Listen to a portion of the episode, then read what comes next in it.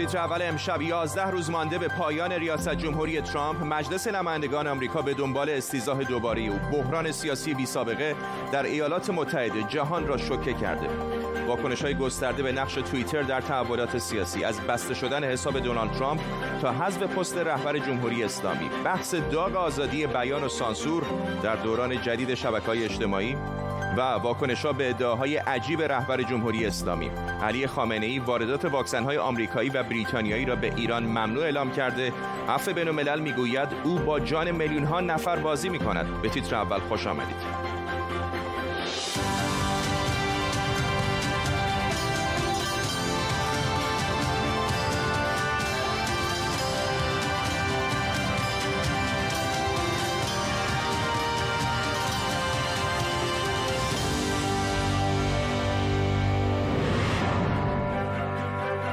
سلام و وقت بخیر. رئیس مجلس نمایندگان آمریکا به ترامپ هشدار داده یا استعفا کنه یا استیضاح میشه. مخالفان ترامپ همه گزینه ها از جمله فعال کردن متمم 25 قانون اساسی رو در دست بررسی دارن. فقط 11 روز تا پایان دوره ریاست جمهوری ترامپ باقی مونده ولی نگرانی های جدی.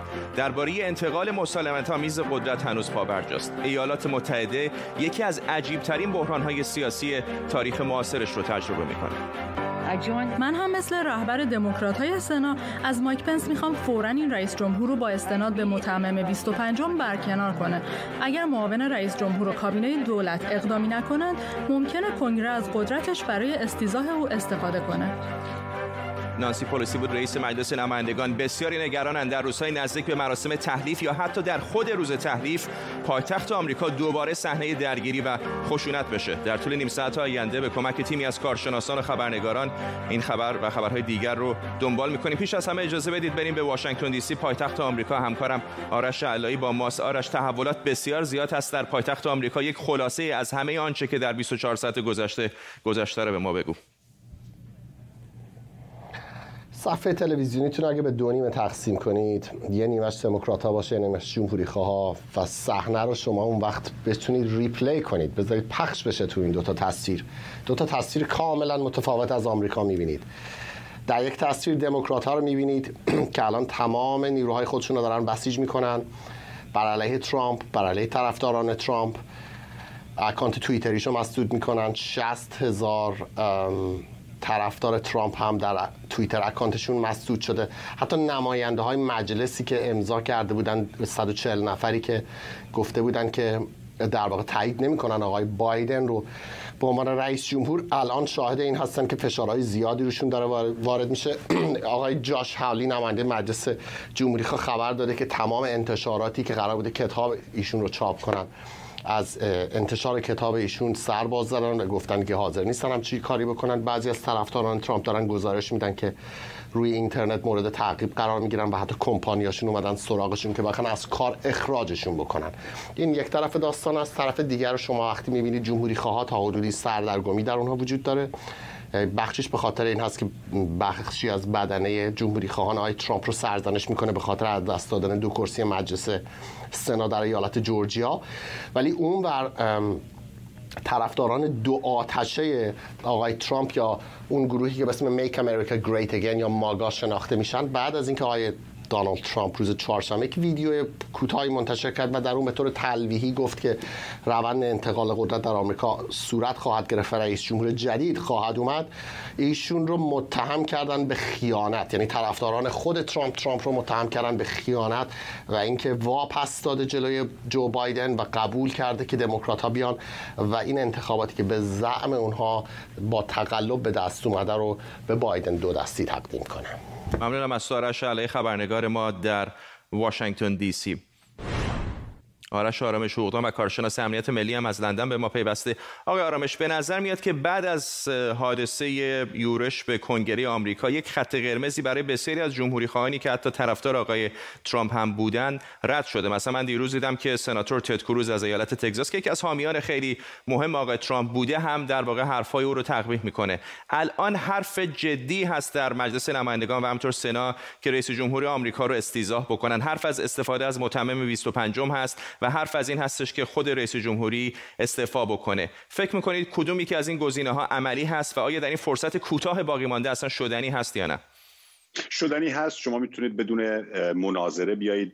و اون طرح استیزاه رو به رأی بگذارید. رأیش آراش در مجلس نمایندگان هست ولی خب ایشون میشه اولین بار رئیس جمهوری که دو بار موفق استیزاه شده. ولی خب می‌دونید که استیزاه کافی نیست. در ایالات متحده ما یک استیزاه داریم که در مجلس نمایندگان برای اکثریت برگزار میشه.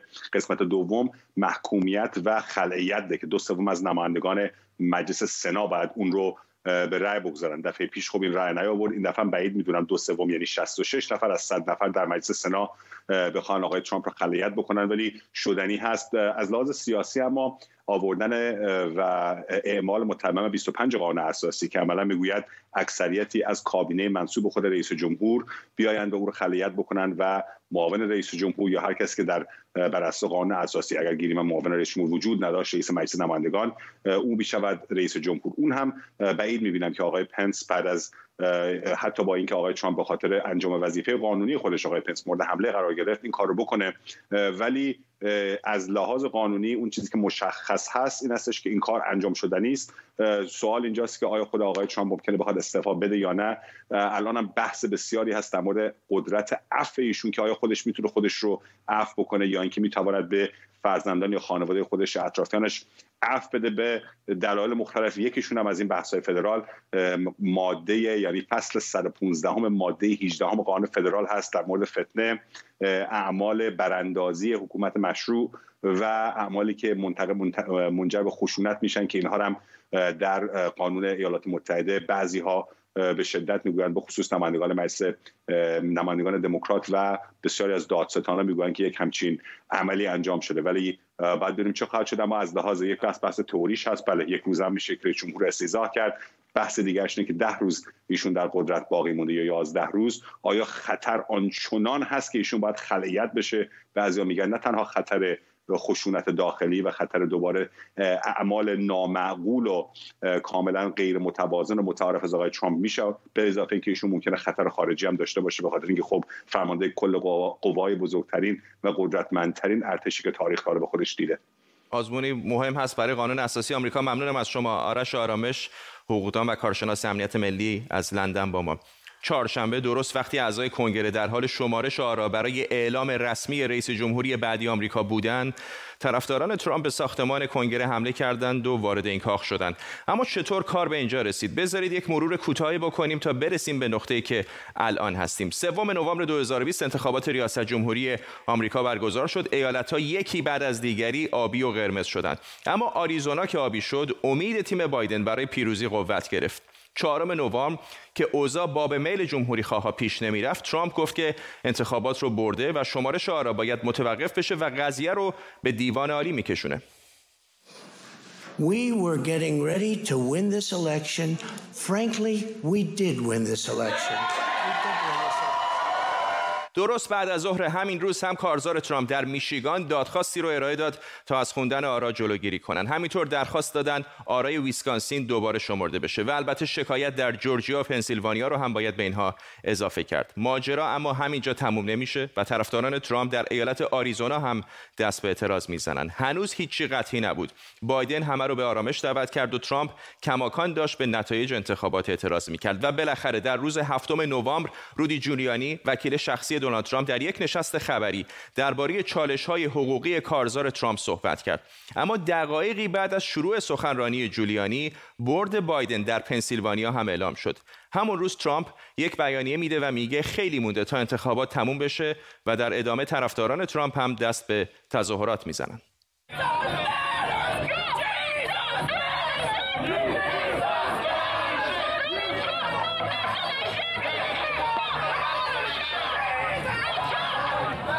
دادگاه های ایالتی یکی بعد از دیگری ادعای تقلب در انتخابات رو رد می کنند. ترامپ اما در توییترش چند بار خودش رو برنده انتخابات اعلام کرد. با گذشت دو ماه از انتخابات حتی مقامات عالی انتخاباتی هم هر نوع تقلب رو در این دوره رد کردند تا کار به چهارشنبه هفته پیش کشید. همه چیز خیلی زود شروع شد.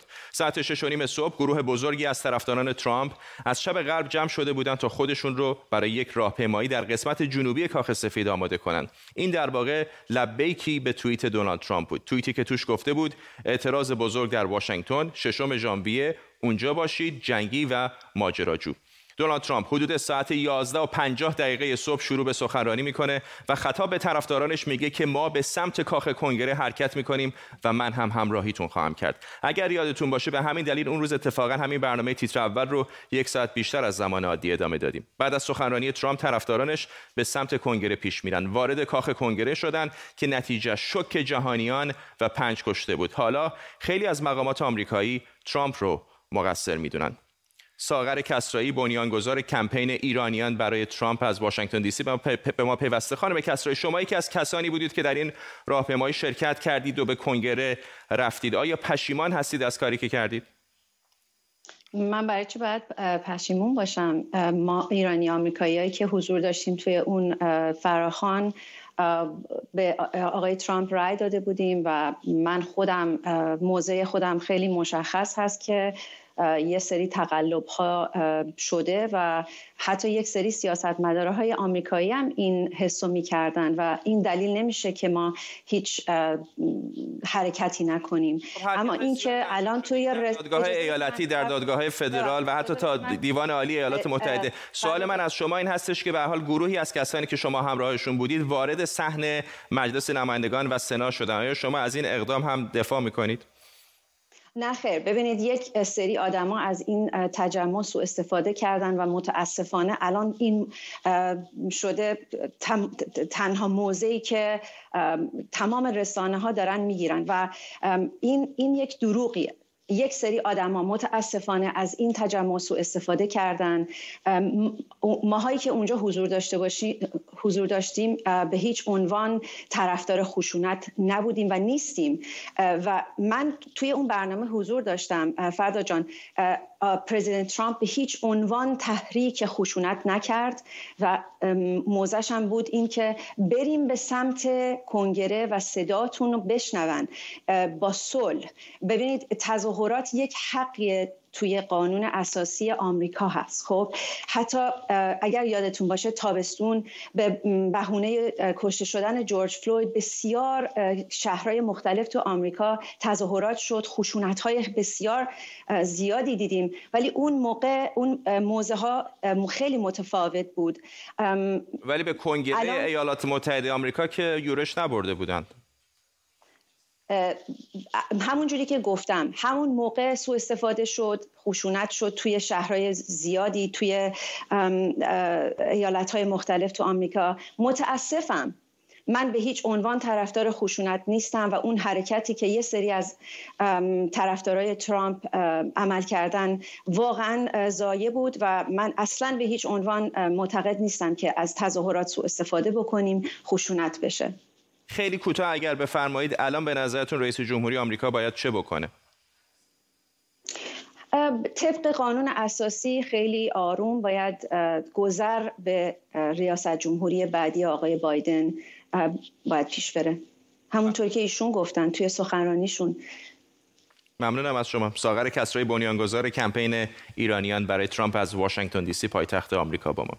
شبکه اجتماعی توییتر حساب کاربری دونالد ترامپ رئیس جمهوری آمریکا رو برای همیشه مسدود کرده. توییتر گفته بعد از بررسی دقیق توییت های اخیر ترامپ به دلیل خطر تحریک بیشتر به خشونت چنین تصمیمی گرفته. پسر ترامپ نوشته که چطوره که آیت الله خامنه ای و بسیاری از رژیم های دیکتاتوری می‌تونن بدون هیچ مشکلی توییت کنن اما حساب رئیس جمهوری آمریکا بسته میشه. توییتر در همین روز ادعای رهبر جمهوری اسلامی ایران درباره واکسن های کرونا ساخت آمریکا و بریتانیا رو هم حذف کرد. مسیح علی نژاد روزنامه‌نگار و فعال سیاسی از شهر نیویورک در آمریکا به ما پیوسته. خانم علی نژاد شما خیلی پیشتر از اینها طرفدار این بودید که باید حساب کاربری بعضی از مقامات جمهوری اسلامی مثل رهبر ایران بسته بشه. هستند کسانی که میگن به هر حال این یک پلتفرمی هست که ما می‌خوایم صدای همگان رو از جمله مخالفانمون رو بشنویم. توجیه شما چه است برای دفاع از بسته شدن حساب رهبران جاهای مثل جمهوری اسلامی؟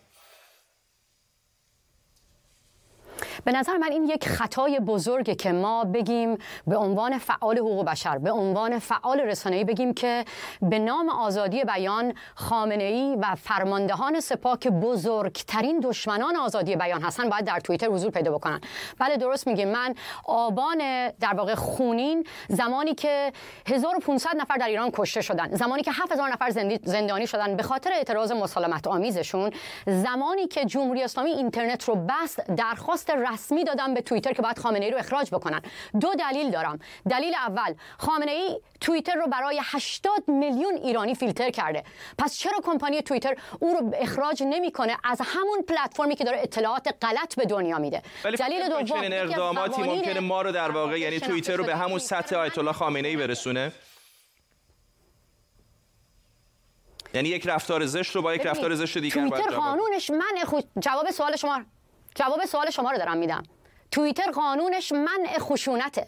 برید صفحه توییتر خامنه ای رو نگاه بکنید. سرشار از تهدید سرشار از تشویق به خشونت علیه مردم خودش فرمان قتل میده فرمان کشتار میده فرمان اعدام فرمان بسته شدن روزنامه ها رو میده. یعنی از پلتفرم توییتر استفاده می‌کنه برای ترویج خشونت و حذف شدن کشور اسرائیل رو میده. بنابراین وقتی که یک پلتفرمی ازش استفاده ابزاری میشه برای ترویج خشونت معلومه که اون خشونت طلب جاش تو دادگاه بین المللیه نه در شبکه های اجتماعی. شما همین الان نگاه بکنید. رئیس جمهور آمریکا رو suspend کردن. آیا این احمقانه نیست که یک دیکتاتوری که دستور قتل همجنسگرا رو میده دستور قتل ندا آقاسلطان رو در 29 خرداد خونین سال 88 آقای خامنه ای داده؟ شما چطور می‌تونید دفاع بکنید به اینکه آیا توییتر اگر خامنه‌ای رو حذف کنه کار زشته؟ نه کار زشت نیست. این به نام آزادی بیان و یک رفتار صلحآمیز دیکتاتوری که 80 میلیون ایرانی رو اجازه نمیده که شخص اول کشور رو نقد بکنه بعد انداختش بیرون. مهمتر از همه همین الان نگاه بکنید. از فاکس نیوز گرفته تا سی دارن ترامپ رو نقد می‌کنن. درسته ولی در ایران بر اساس قانون نقد به خامنه ای دو سال زندان داره. در ایران هیچ تلویزیونی نمی‌تونه خامنه ای رو نقد بکنه. چرا باید خامنه ای از آزادی بیان غرب استفاده بکنه؟ برای دعوت کردن و در واقع تشویق فرماندهان سپاه و آتش به اختیاران که مردمشون رو سرکوب بکنن. خانم علی یه سوال تاکتیکی می‌خوام ازتون بپرسم. همین آیت الله خامنه‌ای مثلا در اینستاگرام و توییتر و جای دیگر شبکه اجتماعی داره و موقعی که مطلبی منتشر می‌کنه کسانی مثل شما و دیگران می‌تونن برن و زیرش بالاخره نقد بکنن صداشون رو شاید به یه شکلی برسونن که آقا ما با حرفایی که می‌زنیم موافق نیستیم. مثلا رهبر کره شمالی توییتر نداره و کسی هم نمی‌تونه واکنشی نشون بده. از نظر تاکتیکی فکر نمی‌کنید اینکه حضور داشته باشند در شبکه های اجتماعی می‌تونه فرصتی بده به مخالفانشون که منعکس بکنن نظرشون رو؟ نه از نظر تاکتیکی هم این غلطه. فرداد عزیز شما دارید میگید توییت بکنه خامنه ای ما میریم زیرش نقد بکنیم. بحث توییت نیست. خامنه ای فرمان قتل میده. بر اساس قانون جمهوری اسلامی نیمی از جمعیت کشور از دیدگاه خامنه ای اصلا آدم نیستن. من از دیدگاه خامنه ای اصلا آدم نیستم چون زنم. بعد بگیم نه خوبه که خامنه ای بیاد من نقدش بکنم. نه خیر. کسی که هویت من موجودیت من و اساسا وجود من در کشور من رو به رسمیت نمی‌شناسه. اگر بهایی باشم به قتل میرسونه. اگر من کرد باشم به قتل میرسونه. اگر زن باشم حتما منو شلاق می‌زنه. اگر ورزشکار معترض باشم اعدامم می‌کنه. جاش تو توییتر این نیست که من دلخوش باشم شما دلخوش باشین که خب میریم به لحاظ تاکتیکی نقدش می‌کنیم. نه خیر ما فعالان حقوق بشر و فعالان رسانه باید متحد بشیم. با صدای بلند جامعه جهانی رو دعوت بکنیم بگیم شما باید خامنه‌ای رو حذف بکنیم. من یادم زمانی که این کمپین رو انداختم از گری کاسپاروف بگی تو جیک تپر تا مارتا مک‌کالم تو فاکس نیوز تو سی همه حمایت کردن. بجز فعالان شناخته شده ای که در رسانه‌های فارسی زبان می‌رفتن می‌گفتن نه این آزادی بیان رو مخدوش می‌کنه. کدوم آزادی بیان؟ اگر شما هم متحد بودین توییتر شرم می‌کرد که بله. خامنه ای وجود داشته باشه. سه روز اینترنت رو به روی مردم ببنده و قتل عام بکنه. از کوتاهی ماست که دیوار بلنده. ممنونم از شما. مسیح علی نژاد روزنامه‌نگار فعال سیاسی از نیویورک با ما. عفو بین الملل تصمیم رهبر جمهوری اسلامی برای ممنوع کردن واردات واکسن های آمریکایی و بریتانیایی رو نادیده انگاشتن حق حیات و حق سلامت دونسته و گفته علی خامنه ای در حال بازی با جان میلیون ها انسانه. آقای خامنه ای دیروز گفته بود به واکسن های آمریکایی و انگلیسی و فرانسوی اعتمادی نداره. ماهان قفاری محقق همگیرشناسی و تکامل ویروس از دانشگاه آکسفورد از همین شهر در آکسفورد به ما پیوسته. آقای قفاری واقعا یعنی سخنان رهبر ایران از نظر علمی وقتی آدم نگاه می‌کنه واقعا هاج و واج میمونه که چه پاسخی باید بهش داد. چه باید گفت واقعا؟ من جوابی ندارم جواب خوبی ندارم متاسفانه برای این. تنها چیزی که می‌تونم به شما بگم این هستش که بنا به همین آخرین آماری رسمی سایت بلومبرگ ما امروز داریم با هم صحبت می‌کنیم. 18 میلیون نفر در سر دنیا این واکسن های تایید شده رو زدن. فقط 7 میلیونشون آمریکایی هستن. این واکسن ها آزمون هاشون رو پس دادن. از مهمترین و معتبرترین نهادهای بین المللی از سازمان دارو غذای آمریکا، کانادا بریتانیا و اروپا اتحادیه اروپا و کشورهای دیگه دارن این واکسن رو مصرف می‌کنن. منفعتی که داره بسیار بسیار بیشتر هست از ریسکی که برای عوارض جانبی داره برای مردم و ما داریم میپذیریم هر روزی که این پروسه واکسیناسیون برای مردم به تعبیق بیفته بله. مرگ قابل اجتناب بسیاری از هموطنانمون رو در ایران شاهد خواهیم بود به خاطر این سیاست. ممنونم از شما ماهان غفاری از آکسفورد با ما.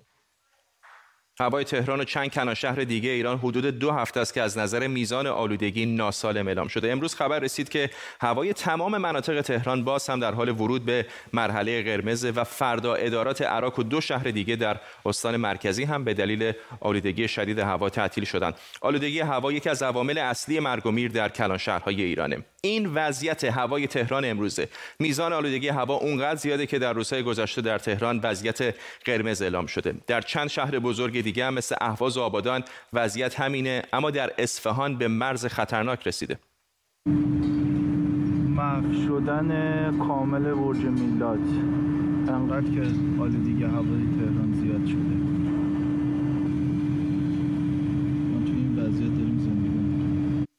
مدیرعامل شرکت کنترل کیفیت هوای تهران حسین شهیدزاده میگه روزی 11 نفر در تهران به خاطر آلودگی هوا دچار مرگ زودرس میشن و سالانه 12 هزار مرگ در ایران هم به آلودگی هوا مربوطه. یعنی روزی 32 نفر. آلودگی هوا در تهران و کنار شهرها سالهاست که بلای جون مردم شده. اما حالا یک مقصر تازه هم به مجموع عواملی مثل کارخونه ها و خودروها و ترافیک و بافت شهری اضافه شده و اون هم استفاده از سوخت مازوته. سوخت مازوت یا همون نفت کوره آلوده کننده ترین سوخت فسیلیه و معمولا برای کشتی های باری استفاده میشه. اما از پارسال سازمان بین‌المللی کشتیرانی استفاده از سوخت مازوت ایران رو ممنوع کرده چون سه تا سه و نیم برابر بیشتر از حد مجاز مواد سمی و گوگرد داره. بعد از اعتراض محیط زیست حالا وزیر نفت ایران میگه چون با کمبود سوخت و گاز طبیعی روبرو شدیم چاره ای جز استفاده از سوخت مازوت برای نیروگاه ها نداریم. اون جایی که لازم چاره نیست دیگه کاری نمی‌تونیم بکنیم جز اینکه باید مازوت مصرف بشه. اما هنوز نیروگاه ها با مشکل روبرو هستند. در بعضی از شهرهای بزرگ و تهران برق برای چند ساعت در روز قطع میشه. همونجور که در این نمودار می‌بینید میزان ذخیره نیروگاه ها در بعضی از روزها به صفر می‌رسه مثل 13 دیما. استفاده از مازوت برای سوخت نیروگاه های برق باعث انتشار مواد سمی در هوا میشه که برای همه به خصوص افرادی که دچار بیماری های قلبی و تنفسی هستند بسیار خطرناکه. نامدار بقایی یزدی استاد دانشگاه وستمینستر در زمینه زیست فناوری و محیط زیست از لندن به ما پیوسته. آقای بقایی یزدی چه هست این خطرات مازوت برای افراد عادی و به خصوص کسانی که مشکلات تنفسی دارند سپاسگزار آقای فرزاد. ببینید این مازوت خب همونطور که خودتون در گزارشتون گفتید یکی از کسیفترین نوعهای سوختهای فسیلی هست. یعنی اون چه هستش که باقی مونده برج تقطیر هست در پالایشگاه و واقعا بسیار قلیز هست. ویسکاسیتیش خیلی زیاده و بالاست و وقتی که سوخته میشه این موارد مقادیر زیادی گوگرد اکسیدهای گوگرد و مواد حتی سرطانزا می‌تونه تولید بکنه. این اکسیدهای گوگرد که پخش میشن چون متاسفانه آلودگی هوای ایران شامل ریزگردها هستش در حقیقت ذراتی که دو نیم میکرون قطرشون هست و اینها می‌تونن به مقادیر زیادی وارد اتمسفر و وارد هوا بشن و در نتیجه وقتی که باران میاد یا در هوای کمی مرتوب اگر باشه این به راحتی حل میشه این اکسیدهای گوگرد و وقتی که وارد ریه انسان میشه می‌تونه خیلی ناراحتی های شدیدی تولید بکنه. در گزارشتون برج میلاد رو نشون دادید. من فامیلم هستن که صد متری برج میلاد زندگی می‌کنن در تهران و گاهی اوقات میگن مثل فقط یک تیر چراغ برق کوچیک دیده میشه این برج. یعنی اینقدر آلودگی بالاست و مجبورن تمام در و پنجره ها رو ببندن حتی دستمال و پارچه بکنن در سوراخ های پنجره ها که هیچ گونه هوایی وارد محوطه ساختمان نشه چون می‌تونه ریه ها رو بسوزونه و ناراحت بکنه. اینقدر شدید هست. خیلی کوتاه اگر بفرمایید اونطوری که من متوجه شدم همه این مازوت ها هم یکسان نیستن. ظاهرا اونی که در ایران استفاده میشه کیفیت پایینتری داره. درسته. بله. برای اینکه مازوت رو می‌تونید شما هنوز تختیر بیشتری بکنید گازوئیل ازش به دست بیارید و مواد دیگه که می‌تونه سالمترش بکنه. ولی متاسفانه در ایران این امکان وجود نداره برای استهلاک بزرگی که در پالایشگاه های ایران پیش اومد ممنونم از شما. نامدار بقایی یزدی استاد دانشگاه وستمینستر از لندن با ما. به این ترتیب می‌رسیم به پایان تیتر اول امشب. این برنامه رو کمی دیرتر می‌تونید با زیرنویس فارسی در یوتیوب هم دنبال بکنید. تا فردا و برنامه دیگه بدرود.